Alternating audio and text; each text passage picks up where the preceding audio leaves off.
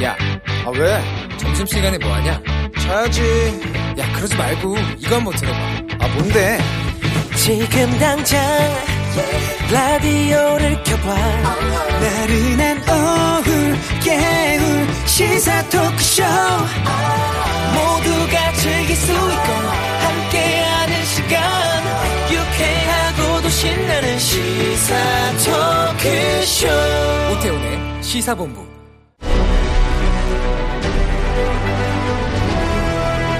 김철민의 본부 뉴스.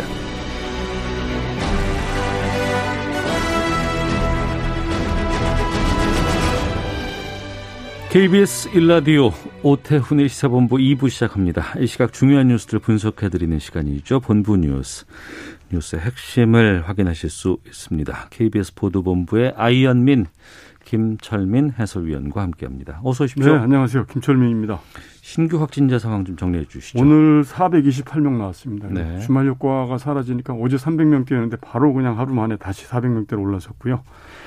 지금 방역당국이 오늘까지 밝힌 누적 확진자가 99,418명입니다. 그러니까 10만 명 이제? 네. 그래서 곧 10만 명 되겠군요. 내일 아마 10만 명 넘어설 것이다, 이렇게 예상을 하고 있습니다. 그래서 지금 3차 유행이 시작된 지 5개월 만. 네. 그리고 지난해 1월에 이제 첫 확진자가 국내에서 나온 이후에 1년 2개월 만에 이제 10만 명을 돌파를 하는 거죠. 내일 돌파할 걸로 예상을 하고 있는데, 지금 이제 10만 명이라는 숫자에 큰 의미를 뭐 둘 필요는 없지만. 그렇죠. 네. 그런데 이제 최근의 유행 상황을 보면 이 집단 감염이 수도권뿐만 아니라 뭐 경남, 경북, 충남 이렇게 전국적으로 지금 산발적으로 나타나고 있거든요. 그래서 오늘은 지금 그 충북 청주에서 SK 이 호크스, 그러니까 프로 핸드볼 SK 호크스 선수단 숙소에서 집단 감염이 또 발생을 했습니다. 네. 그래서 선수 8명, 그다음에 감독 코치 3명 이렇게 해서 11명이 지금 확진 판정을 받았는데, 지난 18일부터 1명이 이제 증상을 보였고, 증상자가 8명으로 늘어나서 한번 검사를 해보니까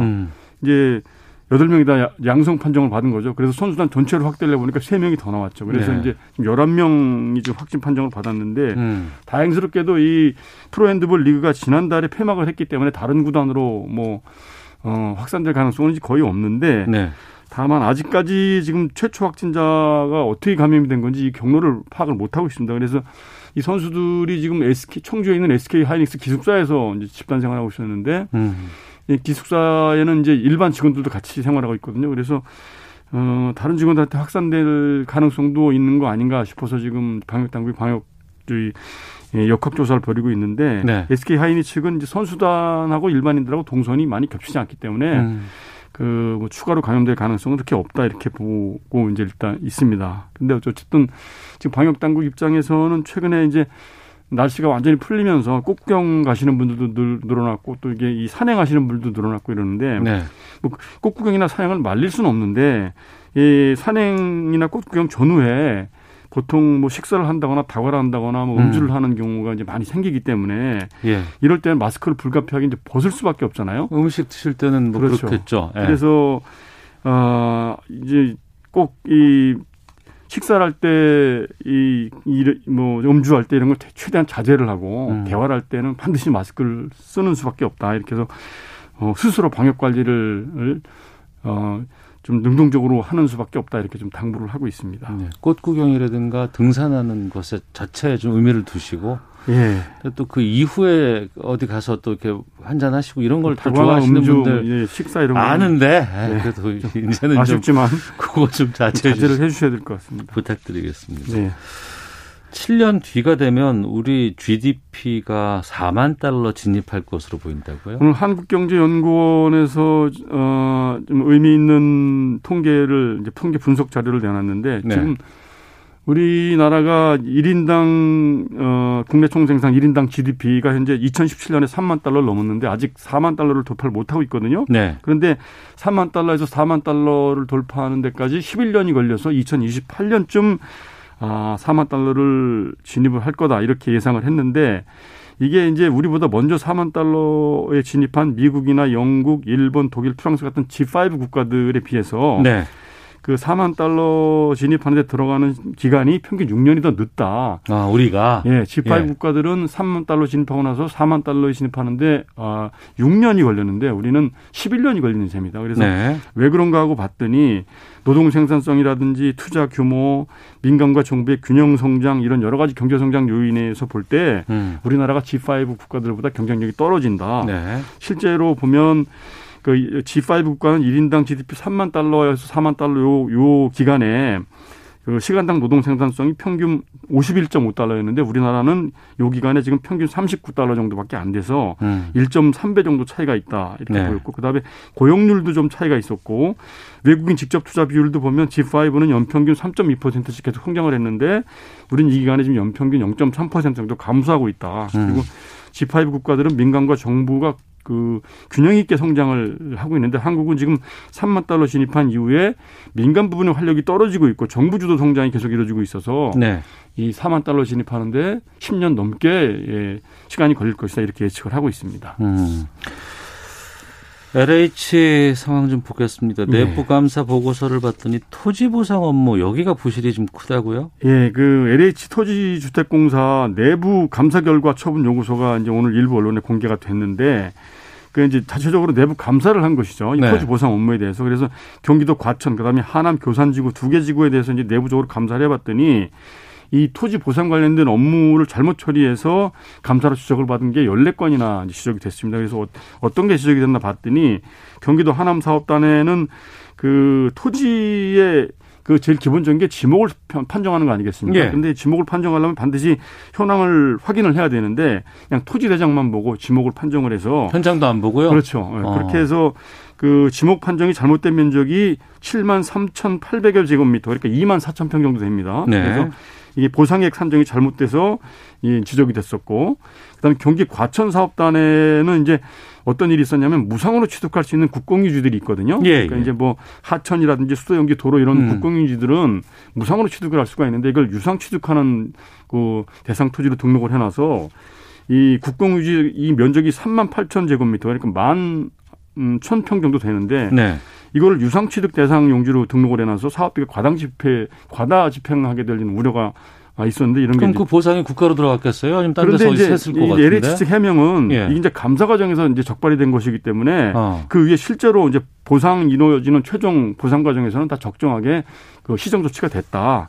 그래서 어쨌든 그렇다 하더라도 실제 토지 보상 업무가 이제 LH의 굉장히 중요한 업무인데 이런 기본적인 업무조차 이렇게 부실하게 이루어져서 내부 감사로 지적을 받을 정도로 이제 기강이 해이해졌다 이런 게 이제 드러난 것이죠. 네, 하나만 더 하겠습니다. 네.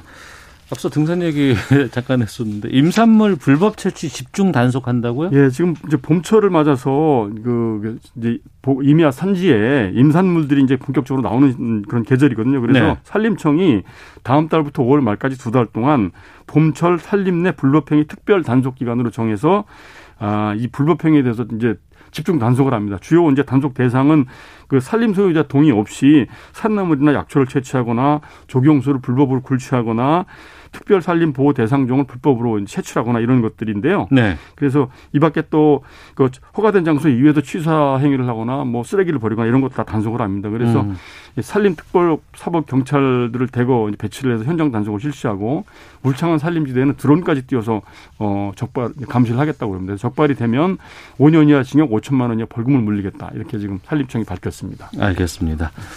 자, 본부 뉴스 KBS 보도본부의 김철민 해설위원과 함께했습니다. 고맙습니다. 네, 고맙습니다.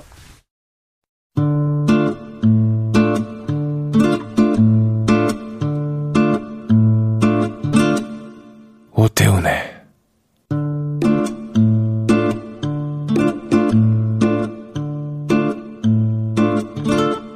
시사본부. 네, 시사본부는 청취자 여러분들의 참여 기다리고 있습니다. 샵 9730으로 의견 보내주시면 소개해드립니다. 짧은 문자 50원, 긴 문자 100원, 어플리케이션 콩은 무료입니다. 팟캐스트와 콩, KBS 홈페이지를 통해서 시사본부 다시 들으실 수 있고 유튜브를 통해서도 만나실 수 있습니다. 유튜브 검색창에 일라디오, 시사본부 이렇게 쳐보시면 영상으로 확인하실 수 있습니다. 오늘 수요일입니다. 전문성과 현장성이 살아있는 고품격 범죄 수사 토크를 지향하는 아는 경찰 시간이 있습니다. 배상훈 전 서울경찰청 범죄심리 분석관 나오셨습니다. 안녕하십니까? 안녕하세요. 김은배 전 서울경찰청 국제범죄수사팀장 함께하십니다. 안녕하십니까? 안녕하십니까? 김은배 팀장님은 지난 월요일 날 아침마당에 나오시던데요. 거기서 예. 막 여러 가지 막 얘기도 하시고. 신동순 씨랑 같이 예. 김복준 씨랑 나왔었죠. 아, 무슨 얘기 하신 거예요, 거기서? 거기 강력계 형사들 애환이라든지 예. 사건 내용에 대해서 한 몇 가지 간단하게 소개했는데요. 예. 제가 나가서 이제 운동 체육관에 갔더니 호응이 매우 좋았어요.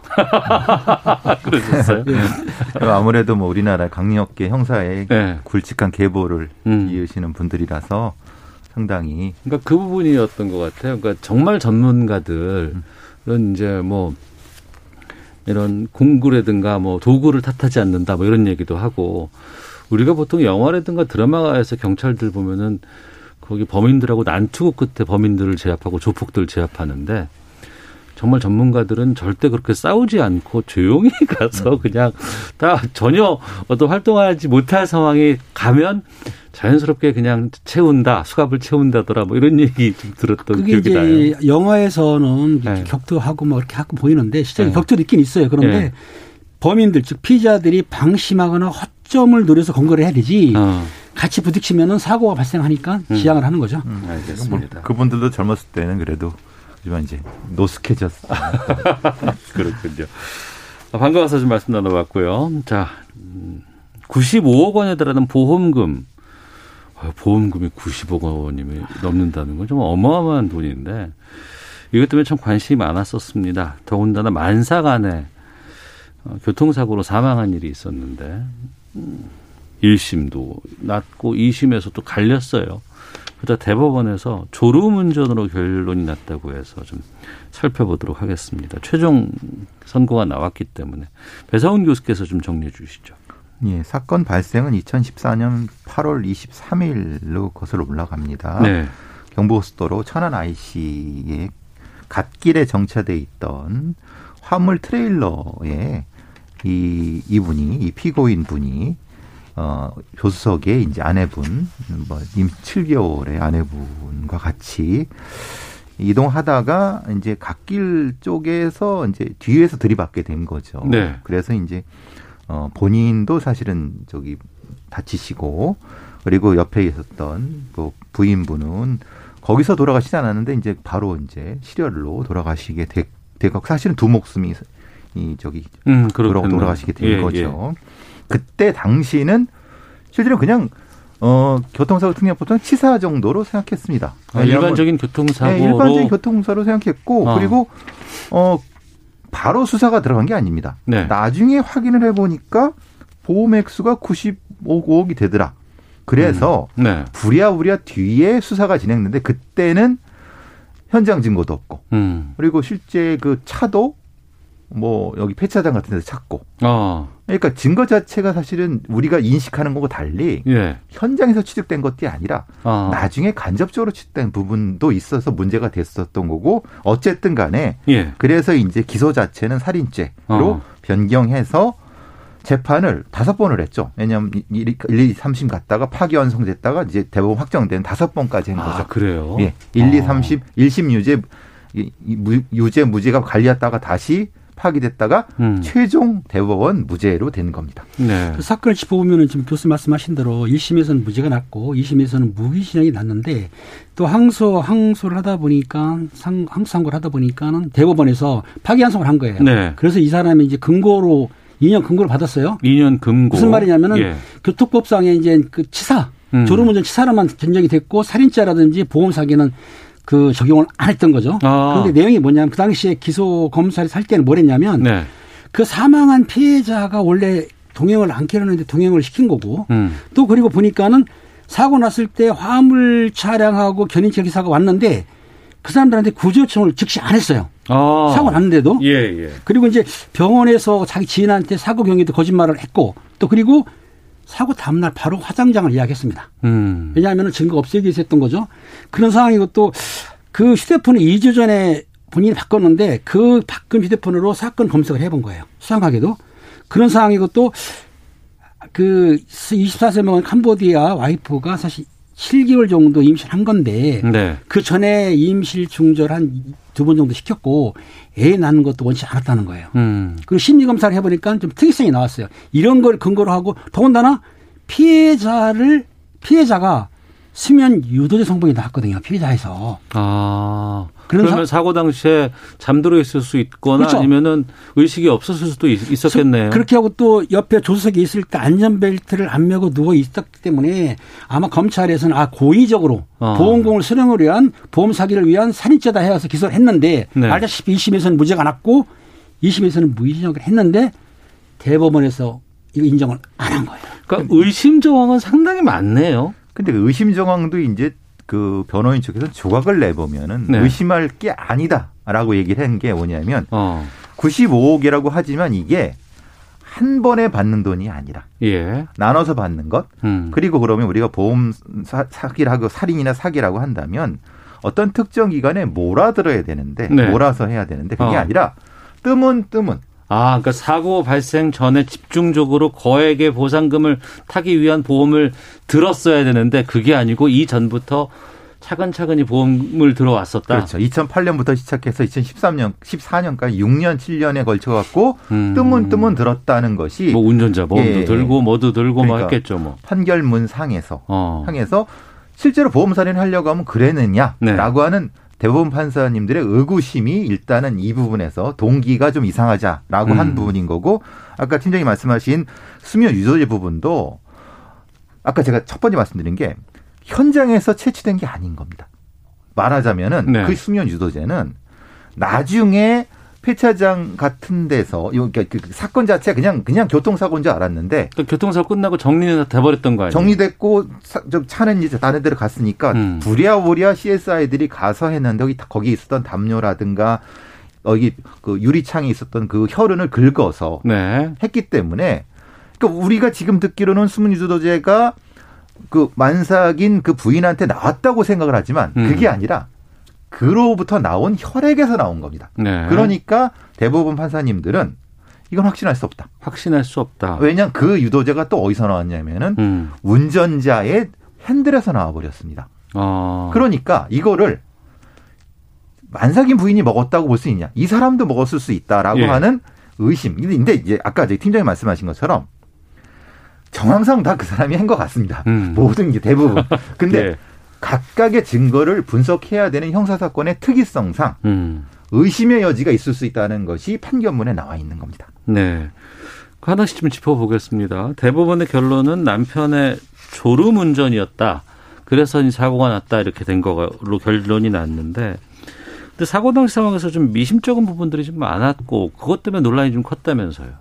그러니까 지금 사람을 살해하면 동기가 있지 않습니까? 동기 있는데 예. 동기상을 지금 교수님 말씀하신 대로 보험 사기에서 살인하려고 그러면 단시간 내에 많은 돈을 보험을 들였어야 되는데 한 6년에 걸쳐서 그 한 59건을 들었다고 그래요. 그리고 그 피고인이 실제적으로 마음이 약하다 보니까 보험 설계사들이 요청하게 되면 보험을 들어줬다는 거예요. 그래서 주변에서. 그리고 예. 본인 아버지도 들어줬고 자기 엄마도 들어줬고 하물며 자기 이혼한 전처도 두 건이나 들어줬어요. 좀 특이한 분이죠.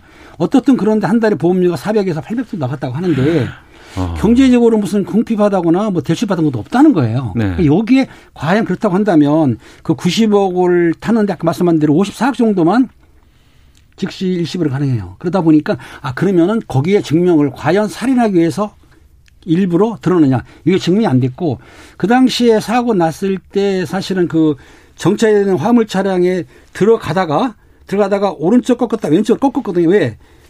조수석에 와이프가 타 있어요. 그럼 와이프만 정확히 화물차 뒷부분에 추돌해서 사망시켜야 되는데 네.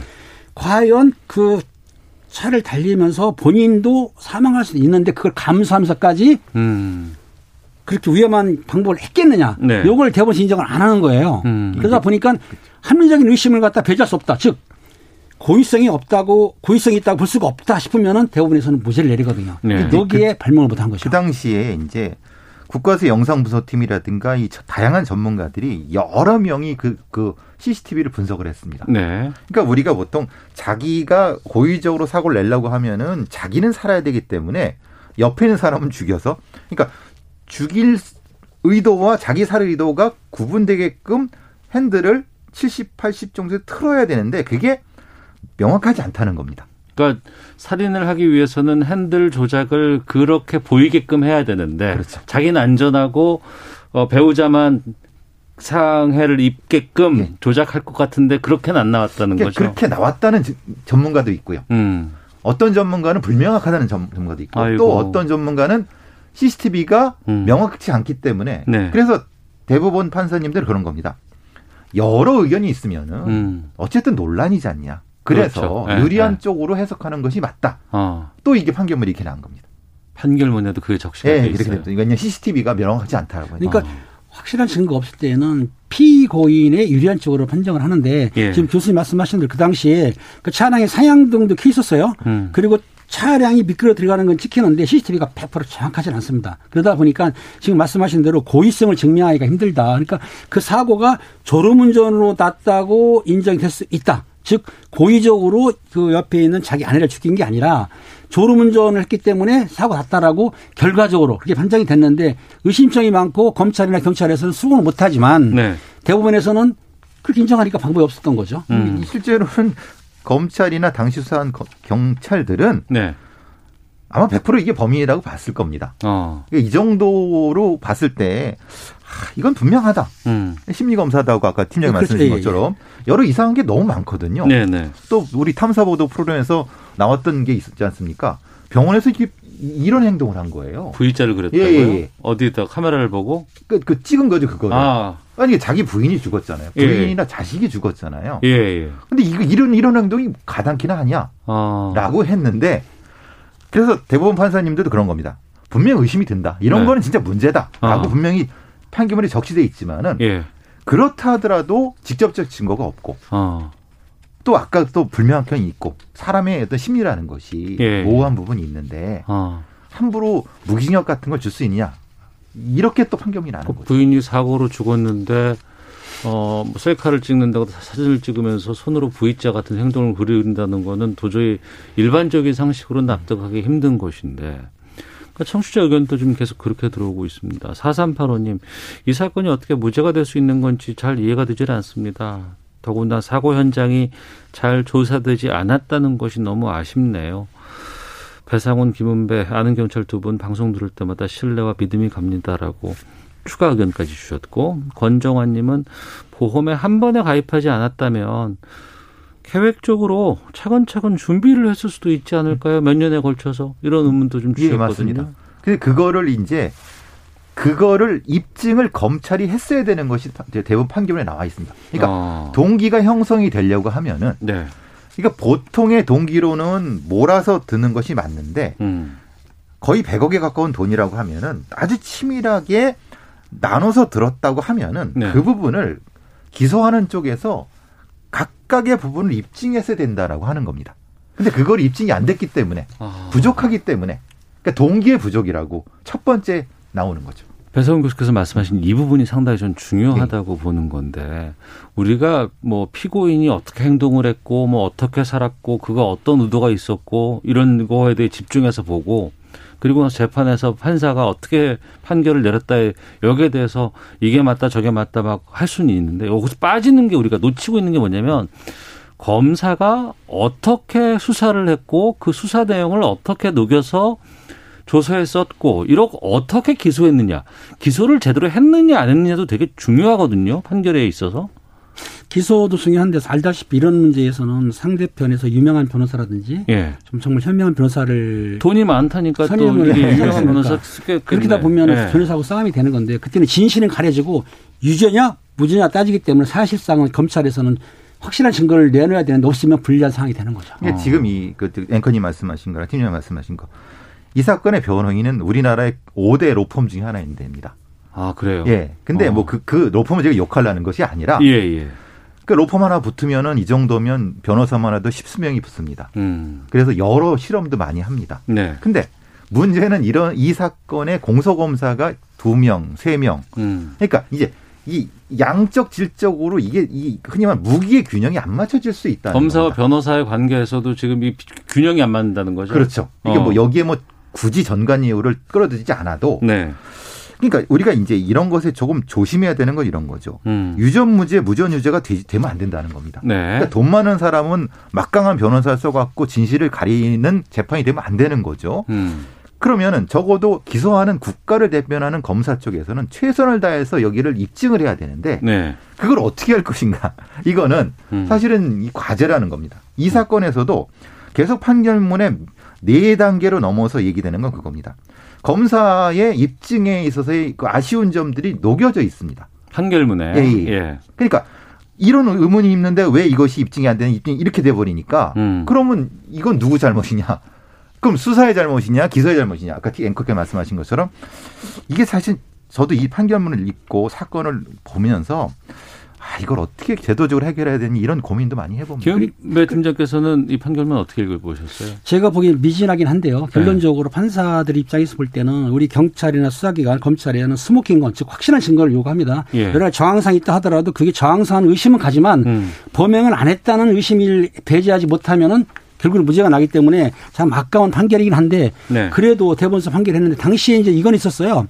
그 아까 보험 얘기를 하셨는데 보험 들은 것에 대해서 본인이 적극적으로 가입을 안 했다는 것이 설계사들, 즉 참고인 실수사항에 참고사들이 뭐라고 했냐면 처음에 보험을 가입했을 때 본인이 거절했다가도 몇 번 찾아가게 되면은 가입해줬다. 그러니까 보험을 내가 고의적으로 가입한 게 아니다. 상대편한테 많이 들어줬다. 이런 것도 하나의 좀 아쉬운 부분이 있긴 있는데 어떻든 간에 여러분들이 보시기에 사실상 95억 정도의 보험금을 타개해서 가입한 사람이 있을까 싶은데 어쨌든 대법원에서는 인정을 했기 때문에 지금 무죄가 났고 예. 뭐 금고 2년형은 아까 그 졸음운전으로 그렇게만 처벌이 된 거죠. 저는 이제 반론을 잠깐 드리는 건 이런 거죠. 이 보험 설계사들이 뭐라고 증언을 할 거냐 이 말입니다. 자기가 보험에 유리한 쪽으로 다 증언하는. 자기가 그러면 이 사람이랑 짜고 가입했다고는 절대 못. 왜냐하면 자기도 걸려 들어가는데. 네. 그러니까 그 저기 증언을 그렇게 했겠죠. 내가 막 달려들어가고 했다. 그러니까 이 사람이 마지못해 했다라고 하는 거는. 자연스러운 증언의 흐름이라는 겁니다. 그러면 그거를 탄핵하기 위해서 검사 왜 그걸 탄핵을 못했냐 이 말입니다. 그래서 사실은 이 부분도 사실 전 계속 의심이 드는 게 그런 부분인데 어쨌든 근데 판결은 그렇게 났기 때문에 그거에 대한 뭐 논란을 제가 이야기하려는 건 아니고요. 예. 알겠습니다. 3352님. 아무리 돈이 많아도 보험료 한 달에 수백만 원씩 내는 건 저 비정상적이지 않나요? 그럼 이 보험금 95억 원은 어떻게 그냥 받게 되는 겁니까? 라고 질문 주셨는데. 그렇지 않습니다. 이거 받기 위해서는 보험회사에서는 이제 무효소송할 거예요. 보험 자체에. 그렇기 때문에 민사재판 통해가지고 승소하면 받지만 네. 승소를 못하고 지게 되면은 받을 확률이 적어지는 거죠. 하지만 또 앞서서 그 거대 로펌에도 할 정도로 그러면은 거기에도 또 변호사 쓸 거 아니에요. 네, 똑같은 걸 하죠. 그래서 네. 이건 판례가 갈립니다. 네. 그러니까 이전에 그 자살 방조의 판례는 이 도움금을 이게 보험 자체가 무효가 된 판례도 있고요. 예. 또 다른 판례는 지급한 판례도 있습니다. 그러니까 이건 역시 이제 이 피고인의 지금 무죄가 냈지만 이 피고인의 소송 능력이 되겠죠. 그게 이제 말하자면 뭐 거대 로펌을 동원한들 어쨌든 간에 그렇게 되면은 사실 뭐 아까 말씀한 좀 아쉬운. 장담 못하면 되냐면 보험회사들도 거대 로펌하고 관계가 돼 있거든요. 아, 거기는 또 그렇죠. 그러니까 민사가 되니까 치열한 소송 싸움인 거죠. 아, 금액이 또 커지니까요. 알겠습니다. 아는 경찰 함께하고 있는데요. 아쉽지만 또 좀 찜찜하지만 뭐 여기까지만 하고 헤드라인 뉴스 듣고 기상청 교통정보 확인한 후에 두 분과 요즘 또 이렇게 무슨 뭐 슈퍼카, 스포츠카, 외제차 이런 사건 사고가 많이 일어나는데 이거 좀 다뤄보겠습니다. 다음 달 만 75세 이상을 대상으로 한 코로나19 백신 접종을 앞두고 서울시가 기저질환이나 만성질환이 있는 고령자도 백신 예방접종 대상이라고 재확인했습니다. 검찰이 잘못된 직접 수사 관행 개선을 위해 별건 범죄 수사를 매우 제한된 범위에서만 허용하고 피의자 방어권 보장을 위해 수사와 기소 과정에서 구속영장 청구도 최소화하기로 했습니다. 박범계 법무부 장관은 검찰의 직접 수사관행 개선을 위한 합동 감찰에 임은정 대검 감찰정책연구관도 일부 참여한다며 SNS를 통한 의견 발표는 조금 신중하면 좋겠다는 입장을 밝혔습니다. 유은혜 사회부총리 겸 교육부 장관은 조국 전 법무부 장관의 딸 조민 씨의 부산대 의학전문대학원 부정입학 의혹에 대해 법원 판결은 존중돼야 하지만 대학은 이와는 별도로 사실관계를 조사하고 조치를 취할 의무가 있다고 밝혔습니다. 어린이 보행자 보호를 위해 신호기가 없는 횡단보도에서 차량 일시 정지를 의무화하도록 도로교통법 개정이 추진됩니다. 지금까지 헤드라인 뉴스 정원나였습니다. 이어서 기상청의 송소진 씨 연결합니다. 미세먼지와 날씨 정보입니다. 오전까지는 어제 유입된 황사와 미세먼지로 인해 공기가 다소 탁했는데요. 지금은 대기 확산이 원활해지면서 먼지가 흩어졌습니다. 오후 시간은 전국의 미세먼지 농도가 보통 단계를 유지하겠습니다. 구름 사이로 비치는 햇살이 무척 따뜻합니다. 오늘 낮 기온이 서울 16도, 대구 17도, 광주 18도 등으로 예년 기온을 5도 안팎 웃돌겠습니다. 다만 밤에는 다시 쌀쌀해지니까요. 큰 일교차를 주의하시기 바랍니다. 한편 지금 강원 영동과 경북 동해안 그리고 울산에는 건조주의보가 발효 중이어서 불조심하셔야겠습니다. 현재 서울의 기온은 15.3도입니다. 미세먼지와 날씨 정보였습니다. 이어서 이 시각 교통 상황을 KBS 교통정보센터 임초희 씨가 전해드립니다. 네, 이 시각 교통정보입니다. 지금은 점심시간을 보내고 있어서 그런지 서울 시내와 고속도로 수월한 곳이 많습니다. 먼저 서울 시내 올림픽대로 공항 쪽으로 한남대교부터 한강대교 사이 차가 많은데요. 한강대교 부근에서 사고와 고장난 차가 있었습니다. 모두 해결돼서 정상 소통되고요. 강변북로 일산 방면은 서강대교와 양화대교 사이 4차로가 계속 작업 때문에 막혀 있어서 원효대교부터 지나기 어렵습니다. 성수대교 부근 1차로에서도 조금 전 작업을 시작해서 주의가 필요합니다. 성산대교 다리 위 북단에서 남단 쪽으로 3차로를 막고 시설물 보수 공사를 하고 있습니다. 차로 변경에 유의하시고요. 작업 구간 지나 서부간선도로 안양 쪽은 성산대교 남단부터 신정교, 다시 고척교와 금천교 사이 정체고요. 반대 성산대교 쪽으로는 고척교 부근부터 교통량 많습니다. 경부고속도로 부산 쪽은 한남대교부터 서초까지 막히고요. 이후에는 동탄분기점부터 오산까지 많이 밀립니다. 남사 부근 3, 4차로에서는 장애물을 처리하고 있으니까요. 주의 운행 하시기 바랍니다. KBS 교통정보센터에서 임초희였습니다.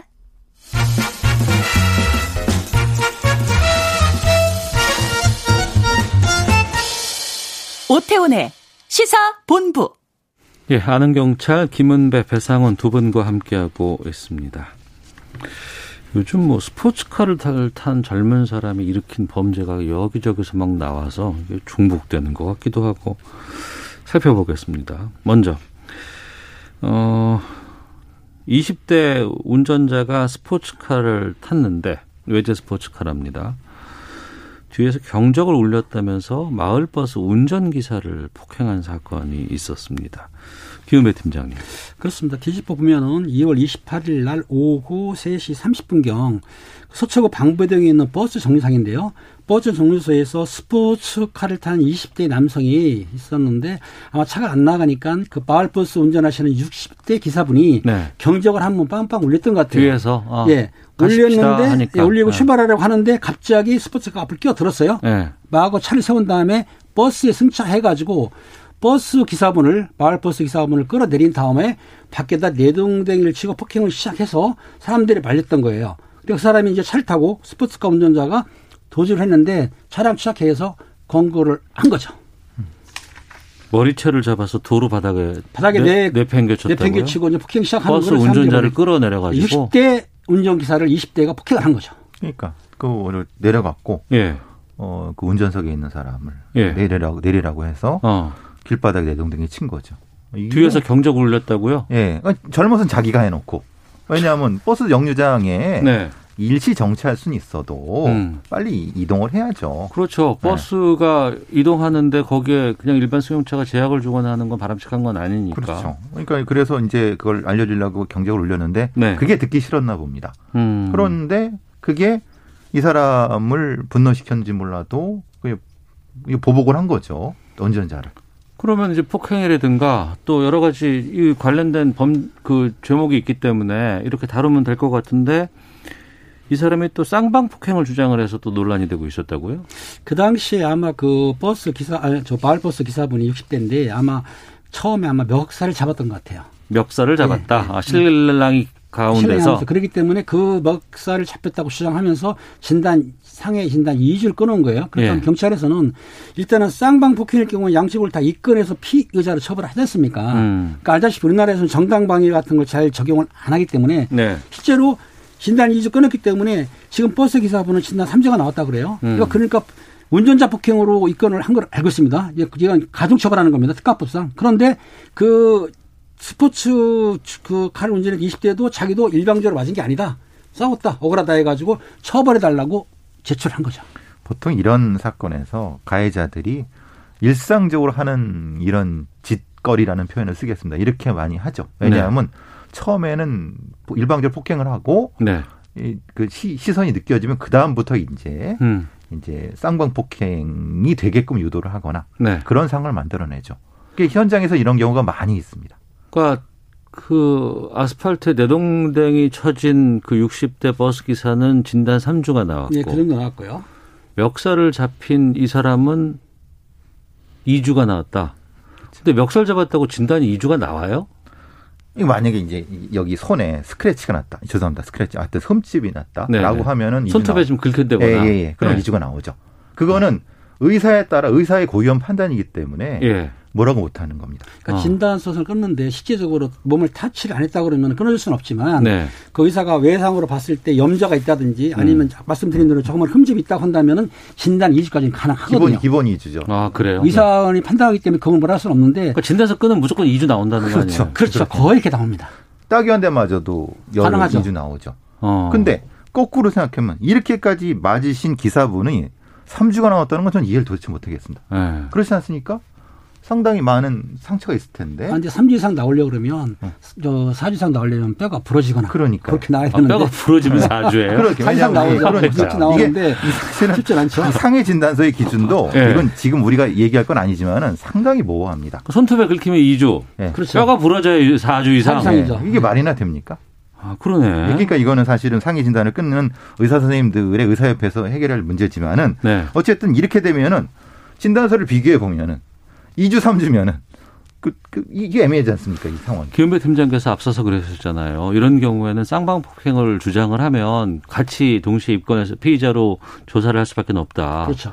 근데 이게 악용되는 상황이 이렇게 많을 것 같은데요. 그것 때문에 우리가 이제 현직에 있을 때도 사실상은 싸움이 벌어져서 양측 끊어오게 되면 실제로 진단서가 가짜냐 안타 따지질 않고 주변에 목격자가 있는가. 예. 과연 이분이 방어 차원에서 뿌리친 건지 아니면 일부러 대항해서 공격한 거냐. 이걸 좀 우리가 조사를 하거든요. 네. 이런 경우에는 사실상 보게 되면은 대항해서 공격이 아니고 방어 차원을 볼 수가 있는데 진단을 끊어놨기 때문에 처벌을 하지만 지금 스포츠카 20대 운전자는 운전자 보복 폭행으로 가능합니다. 이거는. 네. 하지만은 그 택시 아니 버스 기사분 같은 경우에는 단순 그 폭행으로 처리할 수는 있지만 이게 지금 진단 끊어게 되면 상해죄로 바뀌어버려요. 상해죄로 바뀌면은 만약에 운전자를 폭행해서 상해하면 3년 이상 유기징역 처할 수가 있고 그렇기 때문에 센 건데 폭행이면 합의가 되지만 상해죄는 합의가 돼도 처벌을 합니다. 그래서 이게 문제가 되는 겁니다. 그래서 제가 아까 유도라는 말씀이 그런 부분이죠. 네. 이 자기가 실컷 패놓고 상해죄로 이게 유도되게끔 만들어갖고. 그러니까 병원 가기 전에 손톱으로 나 긁혀갖고 손톱 긁혔습니다라고 하면 그것도 되는 거예요. 멱살 잡고 이제 뿌리치는 과정에서 네. 사실은 그렇게 될 수가 있거든요. 그러면은 이거를 전체적으로 영장 전담 판사님이라든가 어떤 그 판사님들이 검사님들이 정확히 구분을 해서 해줘야 되는데 실제로 여기까지 구분을 잘 안 해주고 있기 때문에. 이런 어떤 문제들이 발생한다는 거죠. 그러니까 기준이 사실은 너무 모호합니다. 네. 그리고 이 스포츠카가 앞서서 급정거했다고 했잖아요. 네. 이런 보복운전 상당히 위험하거든요. 거기다 버스에는 다수의 사람들이 일어서 있는 분들도 계실 것 같고 안전벨트를 다 메고 있는 상황도 아닌데 이런 그렇죠. 보복운전에 대해서도 좀 우리가 좀 철저하게 좀 처벌이 필요하지 않나 싶은데. 보복운전이라는 거 사실은 보복운전 한다고 그러면 우리가 처벌할 때는 특수폭행, 특수협박, 예. 특수성계로 따지거든요. 아, 그래요? 예, 무슨 말이냐면 우리가 내가 가고 있는데 뒤에서 막 계속 빵빵 따라온다든지 아니면 옆에서 지나가면서 차를 밀어붙이는 거. 네네. 그다음에 칼치기. 제2의 사고를 또 할 수도 그렇죠. 있거든요. 그러니까 물건 던지기 이런 걸 하는 걸로 이제 보행폭행을 하고 있는데 그럴 경우는 당연히 처벌을 받죠. 네. 근데 이런 상황에서는 운전자 폭행을 했기 때문에 따로 운전자 폭행으로 보는 거기 때문에 여기도 가중처벌을 할 수가 있어요. 네. 이것도 역시 그걸 종합적으로 봐야 될 거거든요. 누가 유발했으며 그랬을 때 어떤 형량 관계된 것보다는 기본적인 동기를 제공한 사람한테 더 우선적인 형태의 처벌이 되도록 하는 전환이 필요하다는 겁니다. 알겠습니다. 운전 관련해서 하나만 더 살짝 보고 마치도록 하겠습니다. 스쿨존 어린이 보호구역에서 트럭이 불법 우회전을 하다가 10살 초등학생을 치워 숨지게 한 일이 있었습니다. 경찰은 트럭 운전자에게 민식이법을 적용했다고 하는데 저도 CCTV 영상 봤어요. 너무 놀라서. 아이고, 구체적인 혐의라든가 구속 배경 좀 알려주시죠. 예, 인천지법에서 된 건데요. 이 특정범죄 가중처벌법상 어린이 보호구역 치사 혐의로 이 영장 청구가 됐고 영장이 발부가 됐습니다. 영장 발부 이유는 이제 도주의 우려가 있다고 해서 발부가 된 거고요. 네. 혐의는 이게 일종의 민식이법이라고 말씀드린 것처럼 어린이 보호구역상 치사 혐의입니다. 그게 또 우회전하다가 횡단보도 있는데 거기서 친 거 아닌가요? 그렇죠. 그러니까 이제 이 부분 때문에 이제 그렇죠. 학교 앞인데 이제 인천 그 3월 18일에 벌어진 사건인데요. 낮입니다. 1시 반인데 초등학생이 횡단보도를 건너가는데 트럭이 원래는 트럭은 3차선에 가서 우회전을 해야 되는데 2차선으로 갔어요. 그리고 지나가는 걸 못 본 거죠. 아이가 불법으로 횡단보도를 지나가는지 그렇죠. 몰랐다. 무슨 말이냐면 트럭이 우회전하려고 그러면 3차선으로 갔어야 되는데 2차선으로 가다가 그냥 급 위반해가지고 2차선 3차선 끼어들면서 지나가는 초등학생을 모르고 쳐버린 거예요. 예. 그러니까 본인은 확실히 실수를 한 거죠. 잘못한 거기 때문에. 차가 25톤이나 되니까 그렇죠. 시야가 확보가 안 되는 거죠. 그러려고 하면은 3차선에 조용히 붙어갖고 보고했어야 되는데 이 사람이 갑자기 2차선에서 3차선을 먹으면서 그렇죠. 우회전해버리기 때문에 이 아이가 10살짜리가 어떻게 보겠습니까? 그러니까 차가 크니까 좁은 코너를 돌려면은 먹어서 들어가야 된다라고 주장한 사람도 있을 수 있어요. 워낙 차가 크니까 승용차로는 못 들어가는 것처럼. 근데 문제는 스쿨존에는 이렇게 25톤짜리 차가 들어가면 안 되는 거 아닙니까? 그렇죠. 근데 오히려 스쿨존이 차들이 없기 때문에 주차하기 편하다고 거꾸로 이렇게 악용되는 경우가 종종 있는 겁니다. 그래요? 예. 지금 이 스쿨존 부분도 여러 가지 문제가 많이 복합적인 문제거든요. 원래는 스쿨존에서의 거를 이런 위험 차들이 들어오지 말라고 하는 건데 그러니까 차들이 안 들어오니까 오히려 거꾸로 거기에 주차 편하게 되는 이런 형태가 되는 거죠. 그래서 주차를 지금 스쿨존 앞에 정문 앞에는 차들이 없는데 말씀하신 대로 뒤편이나 후면 쪽은 있고요. 저희가 지금 말씀하신 대로 트럭 같은 경우는 다니지 말아야 되는데 이 스쿨존의 속도가 30km에서 50km 사이거든요. 경찰이 결정을 합니다. 그러니까 30km가 제한이 있고 50km 제한이 있는데 스쿨존도 50km 제한이 왜냐하면 있어요? 차량 흐름에 따라서 지금 조정할 수가 있거든요. 그리고 학교 앞이라 한다면 덤프트럭 같은 그런 트럭은 사실 못 들어가야 되는데 지금 다니고 있죠, 현재는. 근데 초등학교 여건상 차가 도로폭이 넓은 데가 많기 때문에 그렇죠. 이걸 함부로 또 줄이지 못하는 상황 때 또 있습니다. 경찰청에서는. 그러니까 그거를 좀 합리적으로 조정을 해야 돼요. 그렇죠. 이번 같은 경우에도 3차선 돌았지 않습니까? 그렇죠. 1차선이 아니라. 그러다 보니까 속도를 30km 줄이지 않았고 또 그리고 트럭들을 다니게 했던 거죠. 여러 가지 안전장치를 마련한다고 하고 법제를 강화한다고는 하지만 이런 일들이 계속되고 이 사고당한 부모님은 얼마나 마음이 좀 안타까우실까. 죄송하네요. 여기까지 하도록 하겠습니다. 한은경찰, 김은배, 배상훈 두 분과 함께 말씀 나눴습니다. 오늘 말씀 고맙습니다. 감사합니다. 감사합니다. 오태훈의 시사본부는 여러분의 소중한 의견을 기다립니다. 짧은 문자 50원, 긴 문자 100원의 정보 이용료가 되는 샵 9730, 우물정 9730번으로 문자 보내주십시오. KBS 라디오 앱 콩은 무료입니다. KBS 일라디오 오태훈의 시사본부. 지금 여러분은 대한민국 라디오 유일의 점심 시사 프로그램을 듣고 계십니다. 매주 월요일에 저희가 경제뉴스 알기 쉽게 풀어드리는 시간 준비했고 경제브리핑은 월요일에 있습니다만 오늘은 수요일날 만나도록 하겠습니다. 참 좋은 경제연구소 이인철 소장과 함께합니다. 어서 오세요. 예, 안녕하세요. 시중에 돈이 많다더라, 유동성이 풍부하다더라 이런 얘기를 숱하게 우리가 몇 년간 해왔습니다. 게다가 코로나 상황에서 또 돈이 많이 풀렸다. 그래서 부동산도 오르고 또 갈 곳 없는 돈들이 여기저기 많이 쌓여있다더라 했는데 이 저금리 상황이 또 오래됐었잖아요. 그러니까 돈 빌리는 거 우습게 알았다 그랬는데 최근에 서서히 상황이 좀 변하고 있는 것 같습니다. 맞습니다. 미국의 국채 금리가 급등하면서 글로벌 금융시장이 요동치고 있고 또 이 때문에 다른 나라들의 금리가 점점 올라가고 있다. 어떤 상황인 거예요? 그렇습니다. 지금의 이제 증시의 최대 관심사가 뭐냐? 금리입니다. 금리. 네. 금리의 초점에 맞춰져 있어요. 그리고 이 금리, 전 세계 돈의 흐름의 바로미터 역할을 하는 게 뭐냐? 미국의 10년물 국채 금리예요. 국채 금리. 그렇습니다. 이게 워낙 연동되어 있는 게 많다 보니까 네. 최근 10년물 미국의 국채 금리가 가파르게 오르면서 뭐 글로벌 금융 시장이 미국의 국채 금리가 오르면 증시는 급락하고 네. 국채 금리가 내리면 반등을 하고 있거든요. 근데 내리는 폭은 워낙 커요. 네. 근데 반등하는 폭은 좀 적습니다. 그러다 보니까 전고점에 부딪혀서 점점점 이제 조정이 좀 이어지고 있는 상황인데 네. 그러면 미국의 국채 금리가 도대체 얼마나 올랐길래 가파르다고 할 정도면 얼마나 오른 거예요? 일단 미국의 10년물 만기 국채 금리가 최근에 최고점이 75%까지 찍었어요. 1.75%. 네. 이게 높은 거예요? 이게 지난해 코로나19로 직격탄을 맞았을 당시에 0.4% 수준. 아, 그럼 1% 이상 올랐군요. 4배 이상 오른 겁니다. 이게 이미 이제 미국의 지난해 1월 네. 코로나19가 이전에 있었던 지난해 1월 이후 14개월 만에 최고치를 기록을 하고 있습니다.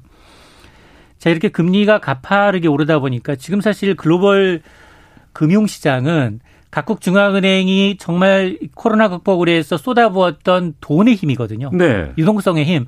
야, 제로금리야. 돈 빌려도 이자 얼마 안 물어도 되니. 급하면 빌려서 쓰자. 그렇습니다. 자, 그러다 보니까 이게 지금 자산시장이 가장 먼저 반응을 하고 있고 자산시장이 이렇게 요동을 치니 다시 중앙은행들이 네. 이렇게 인플레이션이 우려가 되면 중앙은행들은 금리를 올리는 방식으로 이제 대응을 하거든요. 그러다 보니까 이제 미국의 국채 금리이니 미국의 중앙은행인 연방준비제도 이사회가 금리를 올리는 거 아니야? 네. 이런 의구심이 제기되니까 연준이 밝혔어요. 아니다. 무슨 얘기냐. 그랬죠. 네. 그래서 다시 그 증시도 올라가고 그랬었잖아요. 맞습니다. 네. 오는 2023년까지는 제로금리다. 네. 그냥. 제로금리 유지할 거고 양적 완화 기조 돈 긴축하지 않겠다. 네. 이렇게 밝혔어요. 근데 당일 하루만 반짝. 상승을 하고 있고 특히나 지금 증시를 주도했던 건 테크주들이에요. 네, 네. 4차 산업혁명과 맞물려서 비대면 테크주들인데 이런 증시 상승을 주도했던 테크주들이 된소리를 맡고 있는 겁니다. 우리 서학개미들이 많이 투자하고 있는 테슬라, 네. 애플, 아마존과 같은 종목들이 떨어지고 있다는 겁니다. 자 그러다 보니 자 이게 미국 국채가 전 세계 시장의 금리의 신호등 역할을 하는데 미국 국채 금리가 오르고 이러면 지금 뭐 백신도 지금 접종이 지금 계속해서 가속화되고 있다라는 걸 감안하면 저금리 시대는 이제 종료되는 게 아니야? 이런 것들이 이제 주식시장에 공포감을 형성하고 있는 겁니다. 지난해 말만 해도 경제 프로에서 이런 말을 했었어요. 그러니까 저금리 상황이 머지않아 종료될 것이다. 금리는 인상될 것이다. 하지만 그게 언제 2, 3년 후 이렇게 전망했는데 지금 뭐 2달 사이에 지금 이렇게 갑자기 오른다는 건 너무 가파른 거 아니에요? 맞습니다. 그럼 왜 이렇게 최근 들어서 국채금리가, 미국의 국채금리가 빠른 속도로 오르고 있느냐라는 네. 거예요. 사실 돈을 미국이 더 풀고 있습니다. 네.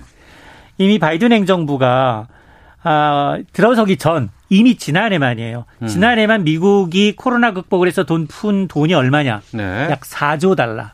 4조 달러를 풀었는데 네. 이게 2000년대 말에 글로벌 금융위기 당시에 풀렸던 돈의 2배가 넘습니다.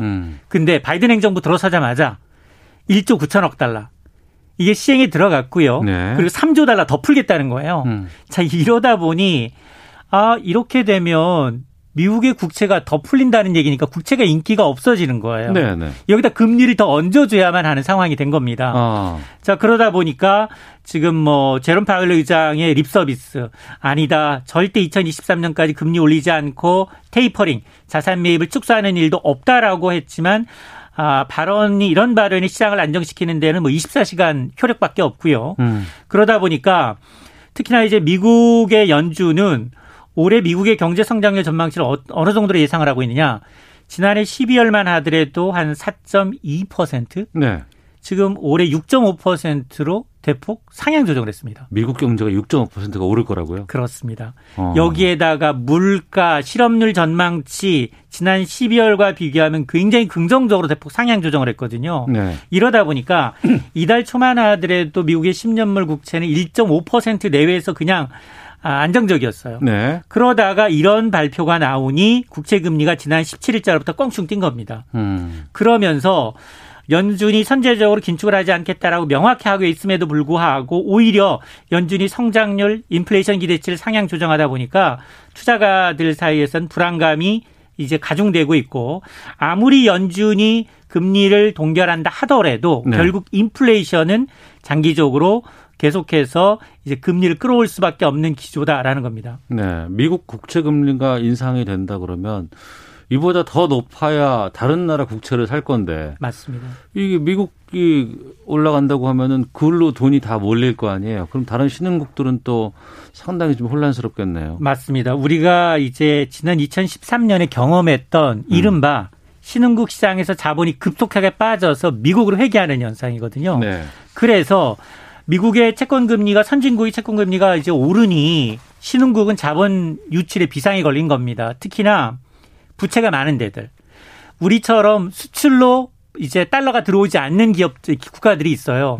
이런 국가들이 지금 굉장히 어려운데, 실제로 보니까 국제금융협회 통계를 보게 되면 2월 마지막 주입니다. 중국, 러시아, 인도 등 30개 신흥국 시장에서 네. 하루 평균 2억 9천만 달러의 자본이 빠져나갔어요. 저금리의 신흥국으로 유입됐던 자본들이 경기 회복세가 완연한 미국으로 회귀하고 있다는 건데요. 네. 이러다 보니까 신흥국들, 최근에 보면 17일자로 브라질 중앙은행이 기준금리를 무려 0.75%포인트. 그건 3단계 높이는 거 아니에요? 3단계 높였고요. 예. 그다음에 터키는 18일자로 기준금리를 올렸고요. 그리고 19일에는 이제 러시아. 이렇게 신흥국들이 계속해서 기준금리를 올리고 있는데, 이러다 보니까 조만간 아르헨티나, 나이지리아 같은 신흥국들도 긴축 대열에 동참할 것이다라는 건데, 자, 이러다 보니 미국 국채 금리가 추가로 더 오르면 네. 사실 신흥국 자본 유출은 더 가속화될 수밖에 없거든요. 그러다 보니 신흥국 통화 가치가 급락하게 되면 글로벌 금융 시장의 불안감이 지난 2013년처럼 재현될 수 있다라는 우려가 반영이 되고 있는 겁니다. 우리도 금리를 계속해서 내리기도 했고 동결을 하고 있는 상황인데, 이런 상황이라 그러면은 조만간 좀 인상되지 않을까요? 맞습니다. 현재 경기 감안하면 금리 올리려야 하는 상황은 아니거든요. 그럼에도 불구하고 각종 대출 금리는 빠르게 오르고 있어요. 네. 실제로 최근 6개월 동안 가계대출 평균 금리가 0.6%포인트가량 올랐는데요. 한국은행에 따르면 대출 금리가 1%포인트만 올라도 네. 대출을 보유한 전체 가계가 내야 되는 추가 이자 부담만 연간 12조 원 가까이 늘어납니다. 1%만 올라도요? 올라도. 아이고. 그래서 한국은행도 현재 경기를 감안하면 당장 금리 인상에 나설 가능성은 희박하지만 그럼에도 불구하고 대비는 필요하다. 네. 물론 우리 경제 펀더멘털이 브라질이나 터키, 러시아와는 좀 비교하기는 어렵습니다. 그러나 이제 그럼에도 불구하고 신흥국 금융시장이 불안해지게 되면 자연스럽게 금융시장은 전이될 수 있거든요. 네. 특히나 최근 들어서 반도체, 유가, 원자재 가격 오르고 있죠. 또 미국 국채금리 가파른 상승세를 보이고 있어서 마찬가지로 신흥국이거든, 우리도 지금 금융시장에서는. 우리나라에서 서서히 돈줄을 좀 죄지 않을 수 없는 입장이기 때문에 정부 또한 이런 이제 금리 상승세 지속 여부에 대해서는 불확실성이 상존해 있는 상황이지만 그 영향이 클 수 있기 때문에 국내외 금융시장, 채권시장 동향에 이제 모니터링을 강화한다는 방침입니다. 조만간 이 상황이 올 거예요라고 전망은 했었습니다만 생각보다 좀 빠르게 다가오고 있는 것 같고, 금리가 인상된다 그랬을 때 그 파장이 어디로 올까 보면 첫 번째로 본다 그러면 부동산 시장으로 분명히 올 것 같습니다. 맞습니다. 최근에 벌써부터 부동산 시장이 그동안에 조정장으로 좀 상당히 많이 이제 그 상황이 바뀌고 있다라는 얘기도 들리고, 주식 시장은 원래 채권이라든가 금리가 오르면 주식 시장은 좀 침체되는 게 맞잖아요. 맞습니다. 그런데 네. 지금 보면 개인 투자자들의 주식 매수 열풍이 이어지다 보니까 지금 주식 거래 활동 계좌 수가 처음으로 4천만 개를 돌파했어요. 네. 우리나라 이제 성인 인구, 20세 이상 성인 인구 1명당 1개꼴로 증권 계좌를 갖고 있다는 거거든요. 최근 들어서 지난해는 20, 30대가 B2였다면 최근 들어서는 중장년층이 연금 깨고 있어요. 네. 이런 분들이 지금 가세하고 있는데 근데 우리가 가장 우려했던 게 B2거든요. 네. 금리 인상기의 최악은 B2입니다. 그렇죠. 그래서 이제 관전 포인트가 그럼 뭐냐. 과연 미국의 국채 금리가 얼마나 더 오를 것인가. 그리고 예전처럼 신흥시장에서 돈이 빠지고 미국으로 얼마나 빠른 속도로 돈이 회귀할 것인가인데 네. 물론 경기 회복 속도가 빠르다. 금리 인상 속도가 빠르다면 충격은 크지 않습니다. 그러나 그럼에도 불구하고 그동안 유동성 장세, 돈의 힘으로 밀어왔다면 네. 앞으로는 따져봐야 돼요. 실적 장세. 실적이 정말 좋아질 기업이야? 네. 이걸 들여다봐야 된다는 겁니다. 예. 이런 과도기적인 상황이어서 그동안 미래 성장 가능성으로 급등세를 주도했던 기술주가 그래서 된소리를 맡고 있고 오히려 금리 인상기에는 수혜주가 금융주 같은 가치주거든요. 전통적으로. 소비 관련 주도주가 바뀔 가능성이 있고 어쨌든 실적 장세 전환에 따른 옥석거리 과리기가 상당 기간 이제 진행될 가능성이 높고 또 외국인 동향도 변수입니다. 앞으로 미국 국채 금리가 계속 오르면 신흥시장으로 분류된 우리 증시가 외국인 자금이 얼마나 이탈될지도 좀 지켜봐야 되는데 물론 자본시장연구원은 아직 미국의 국채 금리가 오르긴 있지만 단기적이고 네. 이게 저금리 기조의 변화를 의미하지는 않는다. 인플레이션 자체가 경기 회복을 의미하기 때문에 전반적으로 좋은 신호일 수도 있다라는 반론도 있지만 그러나 이제 변수가 되고 있는 것만은 분명합니다. 그렇죠. 특히나 이제 뭐 B2 하시는 분들 그동안 영끌했던 분들 이분들은 좀 이게 현실화가 된다 그러면 큰일 날 것 같은데요. 이인철 소장과 함께했습니다. 고맙습니다. 네, 고맙습니다. 예, 오태훈의 시사본 마치겠습니다. 안녕히 계십시오.